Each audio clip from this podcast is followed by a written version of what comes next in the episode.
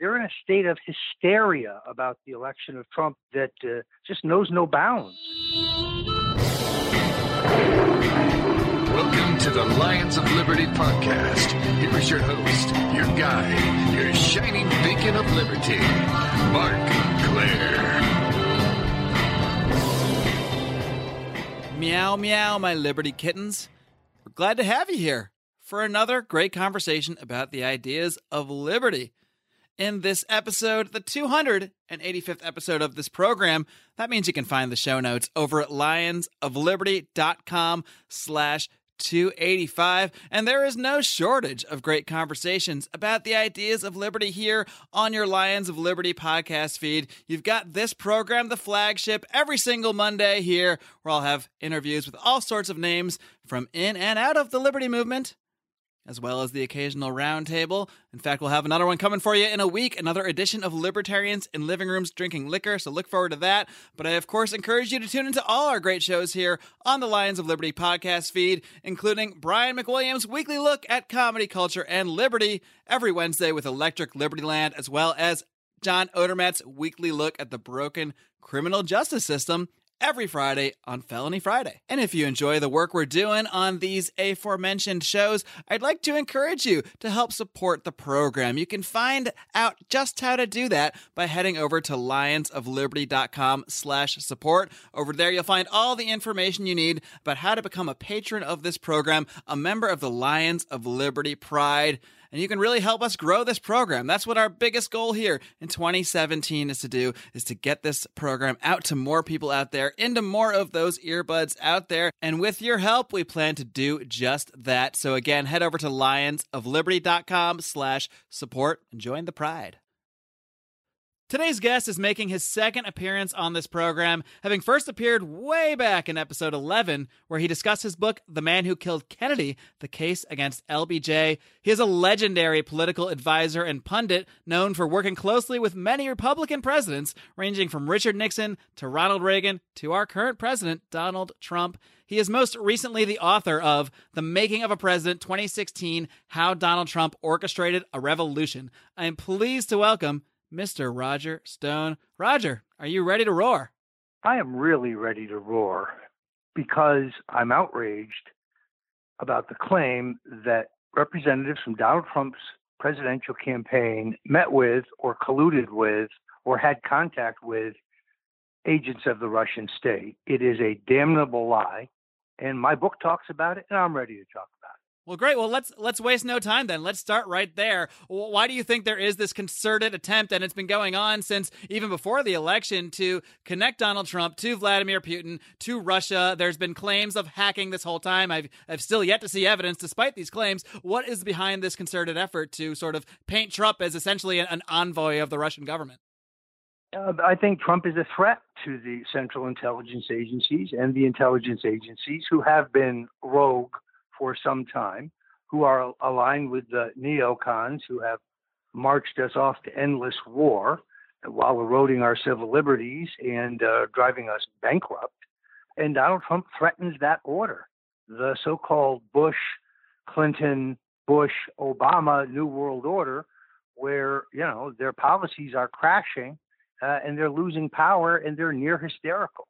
Uh, this is a this is a vile smear Donald Trump uh, got himself elected president. He did not get elected with the help of Vladimir Putin or the Russians. Were the Russians hacking? Probably. So were the Chinese, most likely the Saudis, the Israelis for sure, probably the North Koreans, and who knows who else. That's what happens when Hillary Clinton uses an unsecure server. Roger, you mentioned the Central Intelligence and, and, our intelligence community overall as being rogue, and, and, that really does tie into your larger body of work with your work looking into the assassination of John F. Kennedy. You've also you're you're not really partisan in your criticisms. You've you've gone after the Clinton family, you've gone after the Bush family, and it kind of makes sense that you'd be aligned with Donald Trump because these are the same exact targets that he has been going after. Uh, so, I mean, how was Donald Trump able to overcome basically the, this rogue element, as you describe it, in our government, the intelligence agency? And and what kind of battle does he have ahead of him over the next few years? Well, the real question, of course, is how is he able to overcome the certain nominee and anointed one, Jeb Bush? because we all knew he was next in line. He had the money, he had the the press clippings, uh, he had the pedigree and the name. You know, his mother was too ill to attend Nancy Reagan's funeral, but she wasn't too ill to stump in New Hampshire for Jeb. So how did Trump take on that machine? Which is, let's face it, had the Bushes have had a stranglehold on the money in the Republican Party for some time. Uh, and the answer is citizen outrage. And I think 30 years of bad decisions is finally catching up with the ruling elite. People are fed up with the Bush Clinton Bush Clinton thing. That was too much for them. This is not a country where we have dynasties. We have presidents. And Trump broke broke us out of that. And also people are they're very angry and they want to send a message and they want somebody to crack heads and make things happen because they're very frustrated. Trump read this and he flooded the primaries with new voters. Almost 4 million more Republicans voted for Donald Trump in all primaries combined than voted for the great Ronald Reagan. Now, is that why you refer to Trump's victory as a revolution? Because he was able to overcome, I mean, really multiple dynasties in one fell swoop, the Bushes as well as the Clintons, and bring a lot of people that were disenchanted with the political process into the voting booth? Well, I guess in the context of a campaign, but the real revolution needs to come now. In other words, are we going to continue to be a government of more spending and borrowing? Are we going to be continue to be a government uh, of of waste and fraud? Are we going to continue to be a, com- a government that is, when it comes to foreign policy, either incompetent or are we going to continue to help our enemies and undercut our friends? You know, the, these are all. I mean, he's got a he's got a tall order here to reverse 30 years of decline, and he's going to have to to come out against a number of you know, sacred cows uh, in order to do so. I mean, he's talking about restoring Glass-Steagall, for example, the which you know, uh, an egregious mistake in banking law that triggered one of the greatest financial crises this country's ever had. Uh, he is going to tackle the problems with Dodd Frank and other financial legislation. He's going to cut taxes. He's going to cut corporate taxes. He's going to bring back trillions of dollars that are offshore for taxation uh, fair taxation. I mean, I think he has the potential to be a great president. That's the real revolution. But he certainly has sparked a political revolution because I estimate that Hillary Clinton and her allies spent pretty close to $2 billion. The notorious left wing hitman, uh, David Brock, spent $30 million, most of it attacking me, has nothing to show for it, was ignominiously defeated. And now he's out with a bunch of new, rich, dumb left wing donors trying to raise $40 million to impeach Donald Trump, who, as we both know, has committed no impeachable offense. It's amazing to me that I, I, mean, people were talking about impeachment not even on day one, before day one. I mean, people were talking about trying to impeach him and stop him from from being inaugurated, even. Well, I was on an elevator today, and a woman was wearing a big button that said "Not my president," and she saw me looking at it, and she kind of grinned, and I said, you know, I know exactly how you feel. That's how I felt about Obama. I don't think she was pleased. so now, Roger, let's let's tick back the clock a little bit here because you've known Donald Trump for quite a long time. So, can you tell us a little bit about something you, you, do touch on in the book? And that's how you first, the first time you encountered Donald Trump. How did you come across him, and what what were your impressions of him the first time you met him? Uh, I was sent to New York in 1979 to organize Governor Ronald Reagan's campaign for President of the United States uh, in New York, New Jersey, and Connecticut. And I was introduced to Donald by the notorious lawyer Roy Cohn. That right now, people uh, on the Twitter feed are all the liberals are all gnashing their teeth. That name just drives them insane. He is uh, obviously uh, a controversial character from the from the 50s to the 70s. And anyway, he was representing Donald as attorney at that time. He was a very powerful power broker in New York and a Democrat, by the way.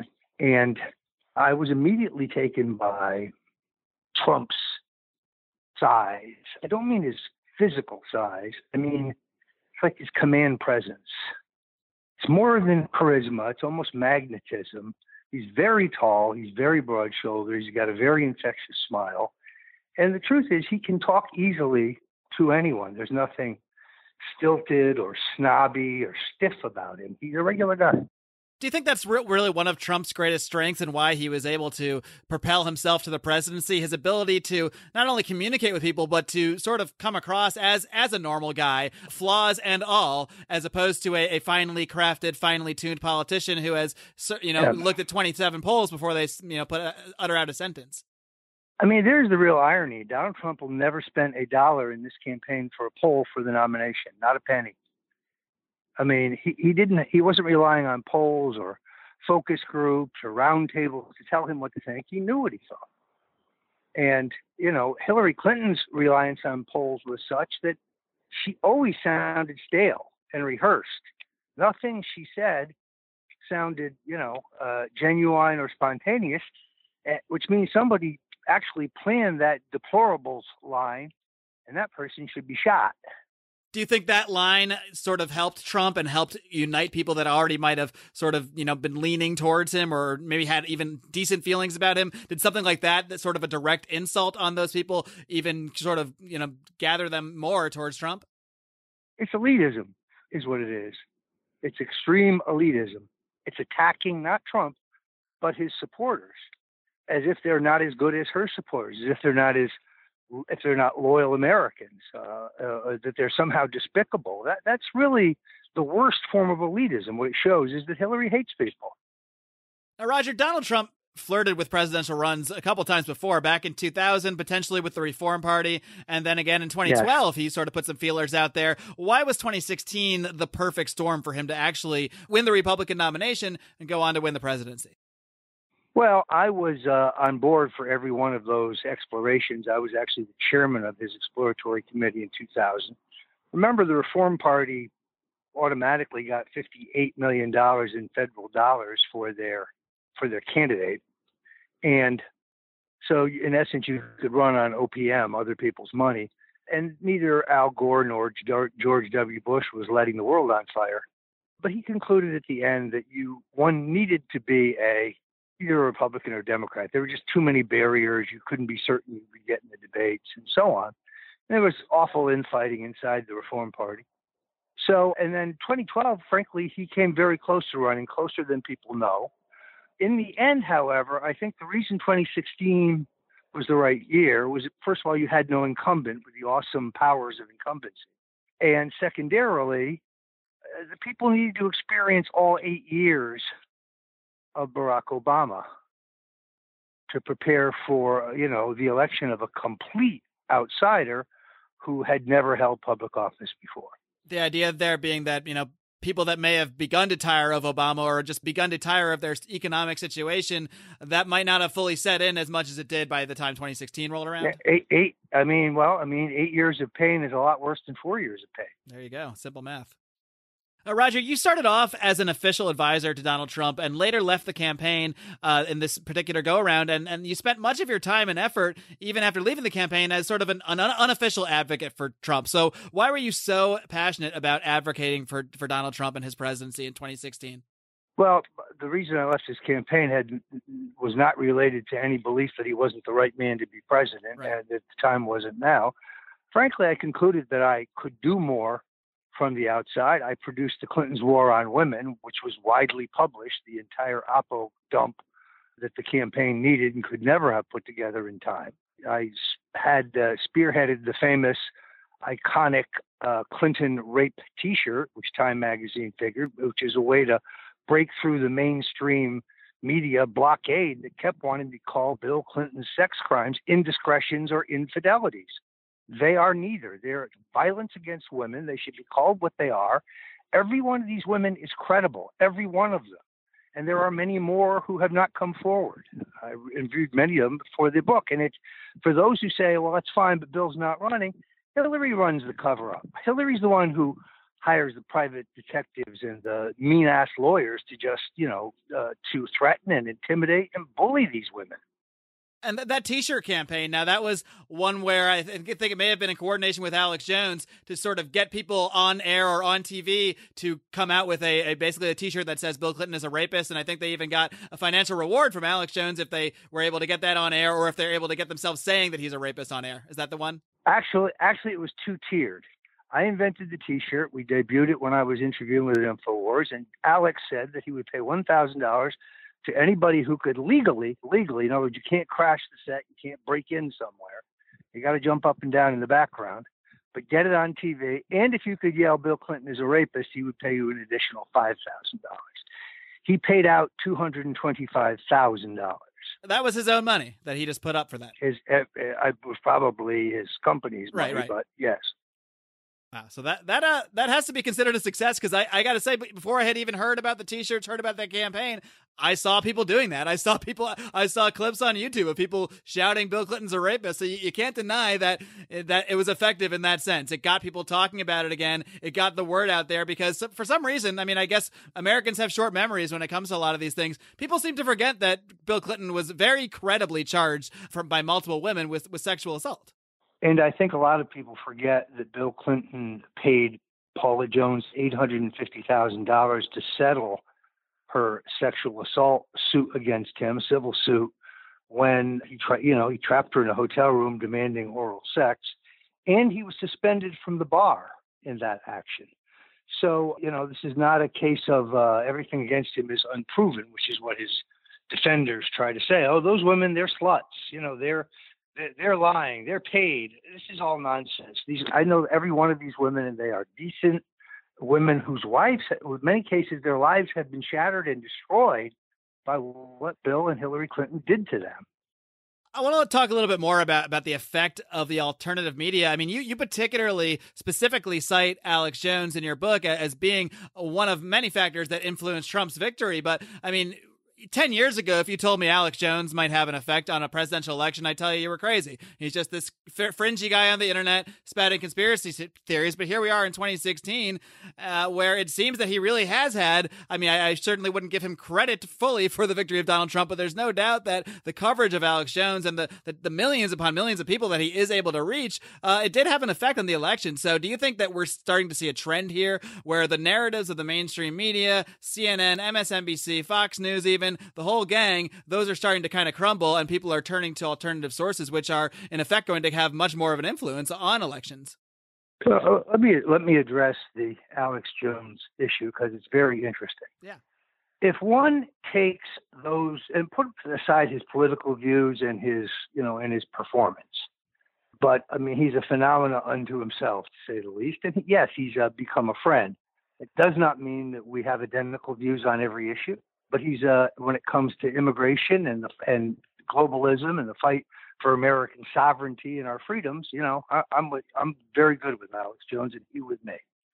In any event, if you look at those who are watching him live streaming on his sites, actually six different platforms.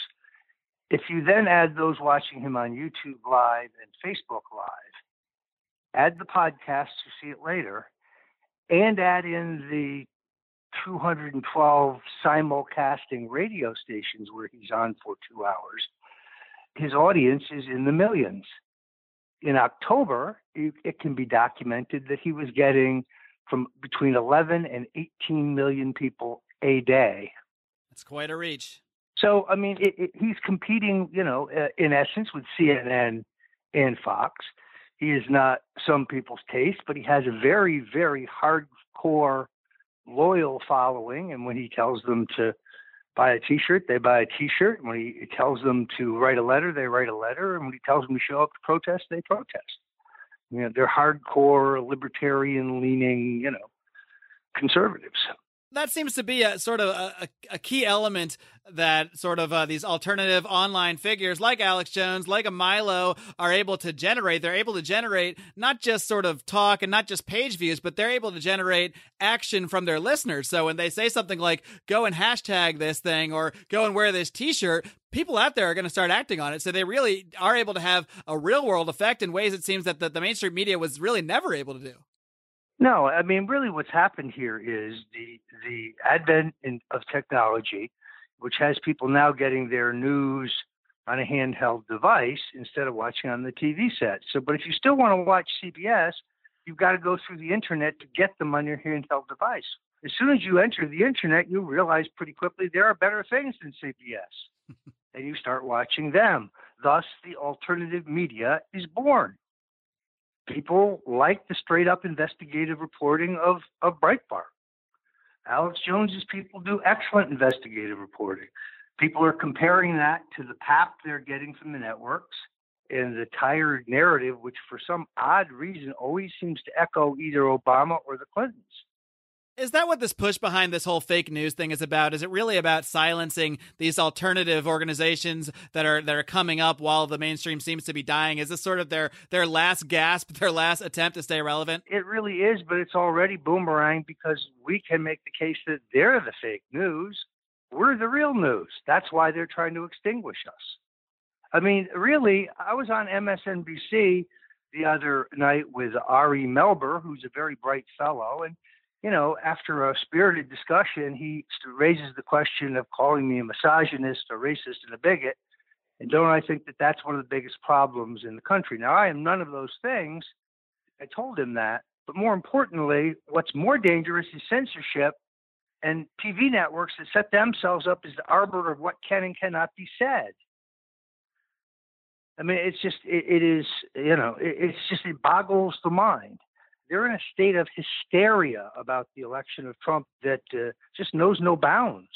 Do you think that Trump's victory really caught them off guard? Because, I mean, I had an inkling that Trump was really doing something special, doing something unprecedented in politics. And I, part of me really felt he was going to win, but the messaging from the mainstream was so effective that it even made me think, well, the, they're telling me the polls are just way, way towards Hillary and everyone seems so confident. So maybe Trump really has no chance. And to the point that I, I sort of bought that narrative as well. And yet, despite that, he obviously the result was completely different, and it seems that they really got, caught themselves flat-footed and completely flabbergasted uh, with their sort of arrogance that their anointed one, Hillary Clinton, didn't actually just sweep away like she like, like they predicted she would. Yeah, no, there's very, very, very deep resentment. I, I think you're absolutely right. The constant bombardment uh, of the voters with the, you know, with the message, the race is over, she's got it locked up, the poll gap is too great he's a buffoon, he's this, he's that, he's a misogynist, and so on. Uh, the attitude, not the vote, because the Trump vote was very intense. They were coming out for him no matter what he did or said. They were desperate for change. But it did depress your spirits. Donald Trump, I think, said that he told his wife the night before, you know, this looks okay, honey, but we might not win. It even got to him. But the overall truth is I know two guys who always knew he was going to win. He was one, and I was the other. I could see the trend line kind of starting in the middle of the week before the election, and he really pours the physical energy on in that two week period at the end, following the poll numbers, you know, uh, to give the lagging places a kick and then to try to get over the top. Campaigns like a like a like a madman, like a whirling dervish. Meanwhile, Hillary is in Chappaqua in her pajamas, looking at swatches of fabric to figure out what she wants for the Oval Office curtains. I mean, if the news didn't tell me there was this person named Hillary Clinton running for president, you would never know it because she was never out there campaigning. One of the things that's not in my book, but which I may put into an addendum just because to comment on it as a interesting cultural phenomena, is the large number of people who, who legitimately believe that she may have used a body double around the time that she was having serious health problems. Now, the Clintons would do just about anything. And interestingly enough, President Lyndon Johnson used a body double frequently. He had a cousin, also named Johnson, who looked amazingly like him. He did not sound like him, but he looked like him. Johnson would also often place him in places when he didn't want people to know his whereabouts, using him as a decoy in some cases, and so on. Unfortunately for the cousin, uh, when he was offered a part in a television show playing, playing Lyndon Johnson and he agreed to take it, it was appeared in Variety. Two days later, somebody showed up at his home and shot him in the face and killed him. Wow. So, do you think that Hillary Clinton was using a body double? I have I have no idea. I, I look, I I see a thousand things posted on it on the net. I haven't had time to read them. I have good friends who who have read it all and insist it's true. I have other friends who read it all and say they don't buy it. I have no idea. But it just the interest people had in this campaign. Eh, this was a manifestation of it. I mean, people were saying, "Look, now look at her collarbone here." Now look at her collarbone over here. You see that? I'm like, see what? What am I supposed to see?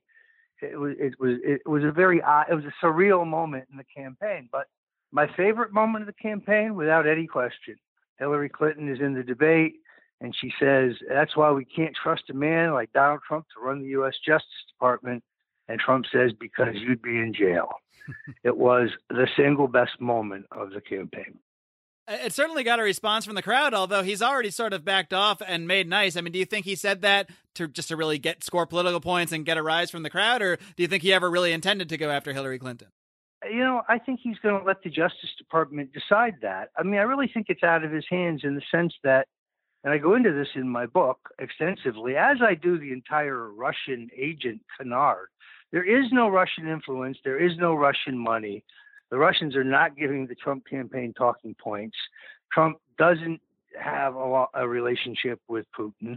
The irony is that it's Hillary and Podesta who do, who have made and reaped millions out of their relationship with Putin, and they're accusing Trump of being in his pocket. The irony of that is extraordinary. Roger, I want to get a little more into just how libertarians should view Donald Trump in just a minute, but first, I need to take a timeout to give a quick word to today's sponsors. Liberty lovers, have you seen our new t shirt line over at lionsofliberty.store? If you haven't, well, go check them out. But if you have, then you've seen the great design work of my man Dan Smots of Goulash Media. Dan has been a longtime fan of the Lions of Liberty podcast and credits the show with being a big contributor to his interest in libertarianism and politics in general.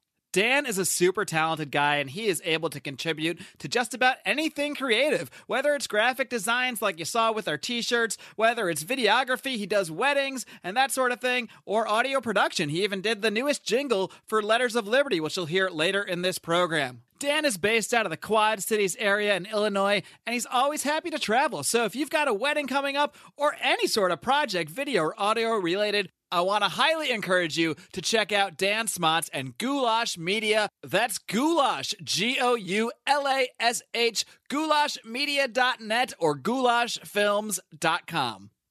Uh, Roger, when you first appeared back on, on this program back in 2013, you had recently left the Republican Party and had supported Gary Johnson in 2012 in his run for president then.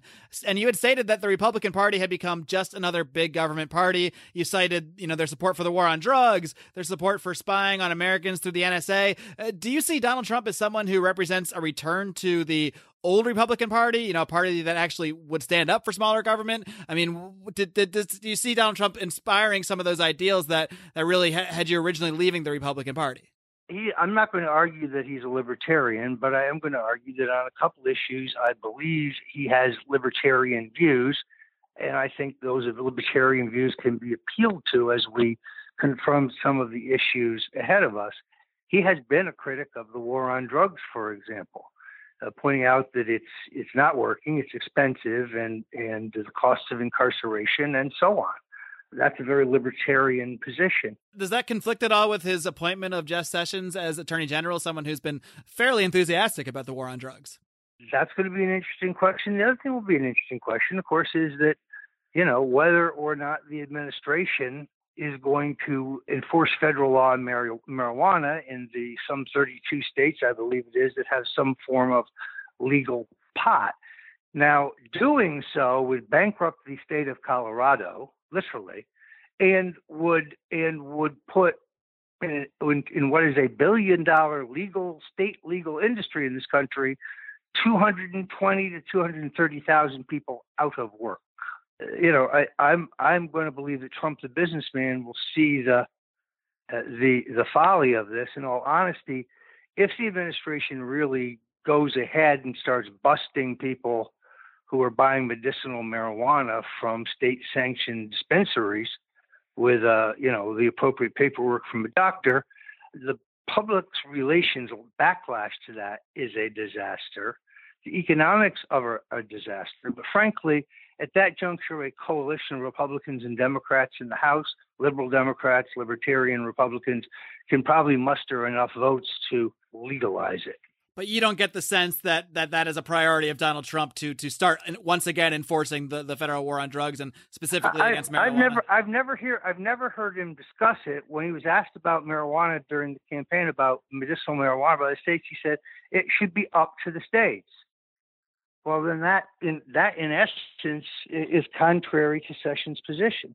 So I don't see, uh, you know, that Trump has said anything other than it's up to the states, which is directly contradictory to what Sessions is saying. He's saying the states should not be allowed to sell.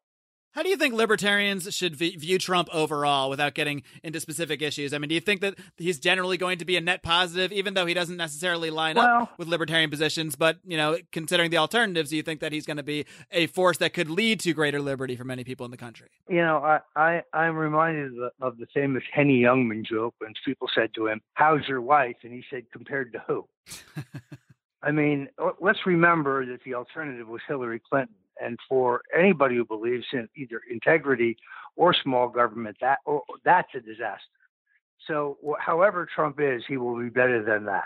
He's not going to be ideal. I think you have a fight ahead while the establishment tries to pull him off of his moorings on some of these key issues that inflamed the voters and got him elected. His presidency cannot survive if he doesn't at least begin to deliver on an agenda.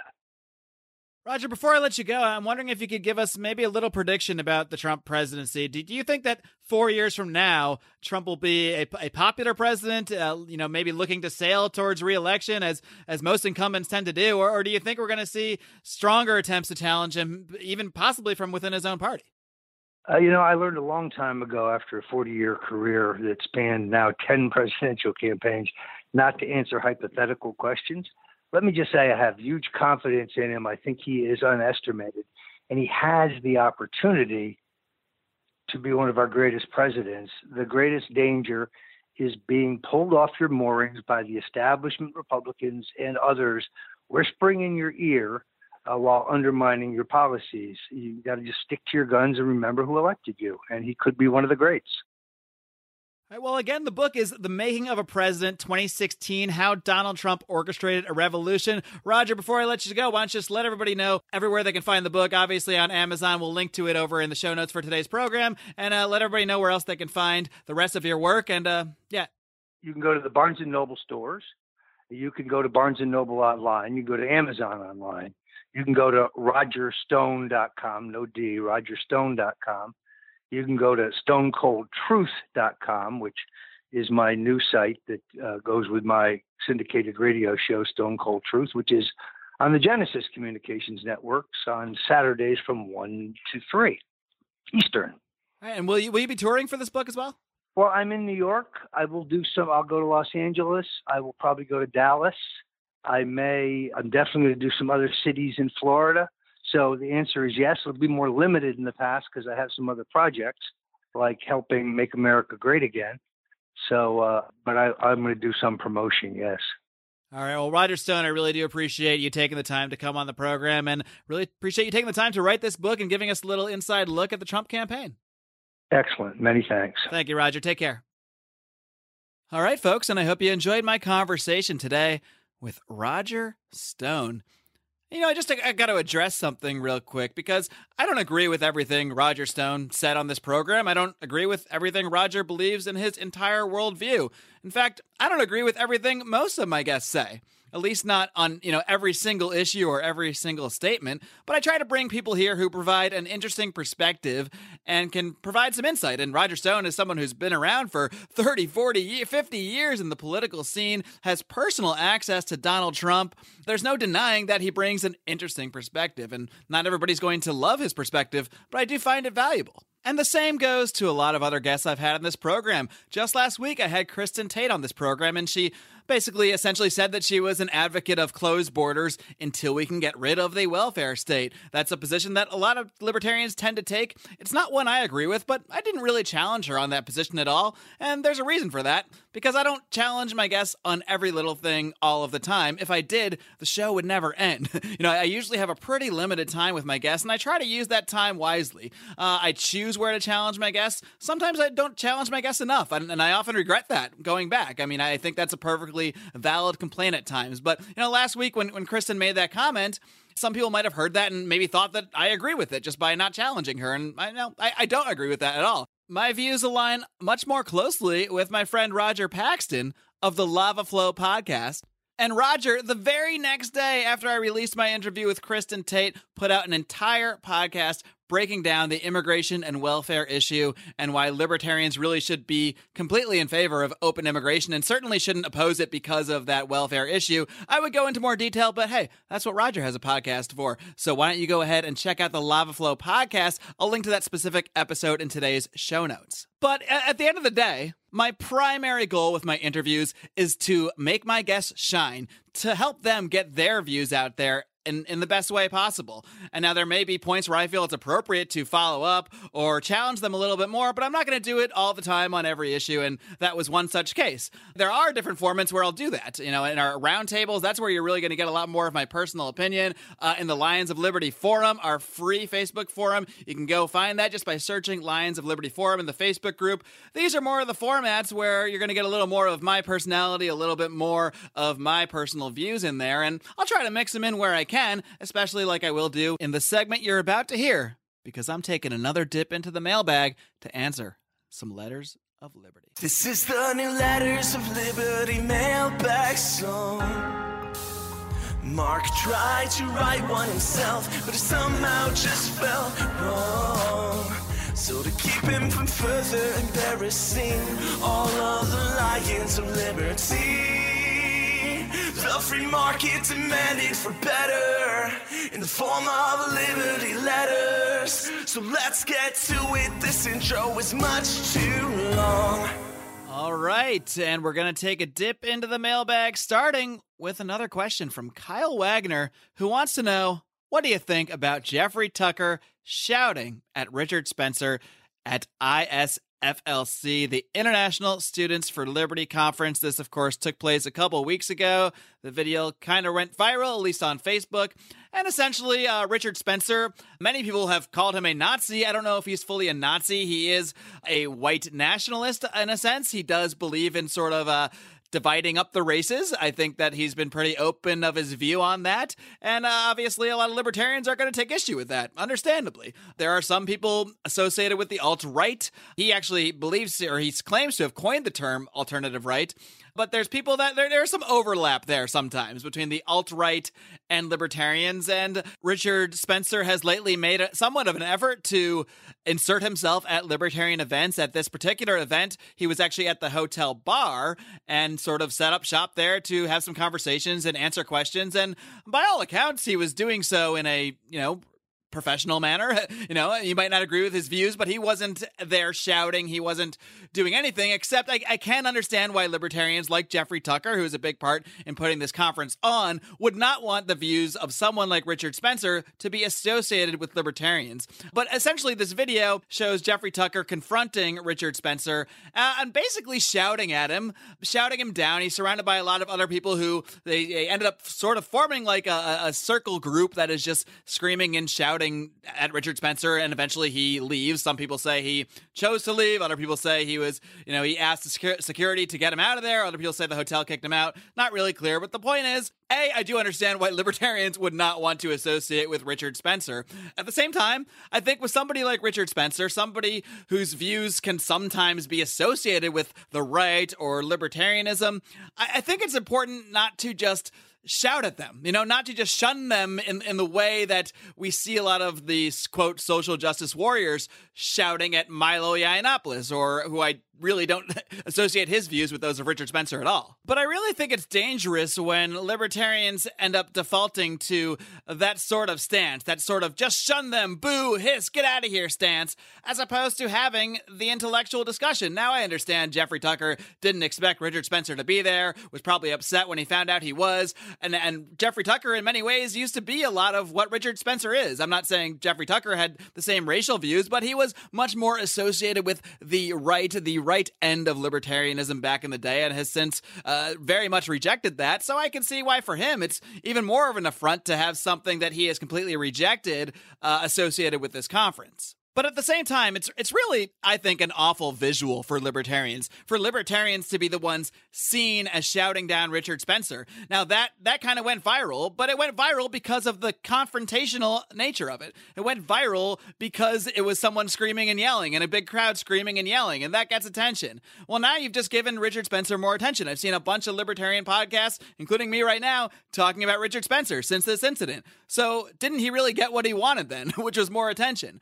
And and I think the way to uh, confront these views is to not hide from them and shun them, but to confront them directly, to have a conversation, even if that conversation is with Richard Spencer, which you might also say is is you know giving him a platform in a sense. But guess what? The views are out there. Richard Spencer has a platform. Okay, so you have two choices at that point. You can scream and yell and yell, or you can confront the views intellectually. That's what we're trying to do. That's what I try to do with this podcast, trying to raise the bar, get away from the shouting, the screaming, the yelling.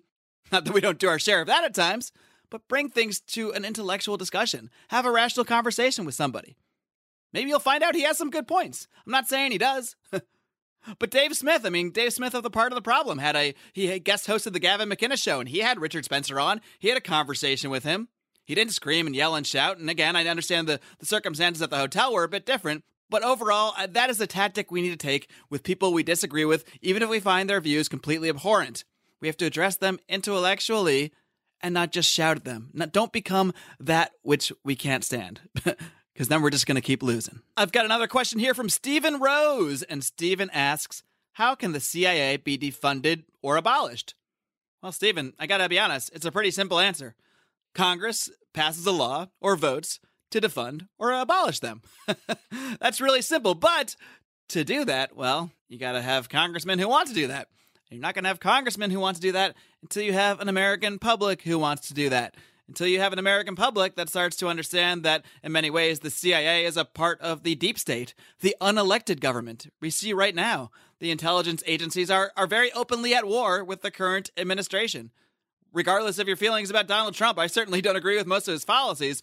It's pretty clear to me that there's a, a, deeper element in our government associated with the intelligence agencies who are not fans of him. They're not fans of the fact that he was able to become president as opposed to someone more friendly to the kind of machinations they would be doing, someone like Hillary Clinton, for example. But at the end of the day, we're not going to see the massive changes in our government that we think should happen until at least a decent number of the populace, or at least the politically active segment of the populace, agrees with us.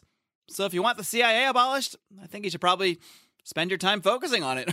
you know, bring that topic up to people. It's not going to happen overnight. It might not even happen in our lifetimes. That's the frustrating thing about the ideas of liberty or really using political platforms to try to shape our, our nation or shape our laws or what have you, is that it takes time. It takes time to pass laws. It takes time to repeal laws. It takes way, way more time to change the ideas and the philosophy of a population. That's what takes the grind. That's why we do this three days a week. That's why I, there's not a day that goes by that I don't spend talking about the ideas of liberty or doing something for this website or our podcast to get these ideas out here. It's going to take time. I might not even see the full fruits in my lifetime. but I think in many ways we will.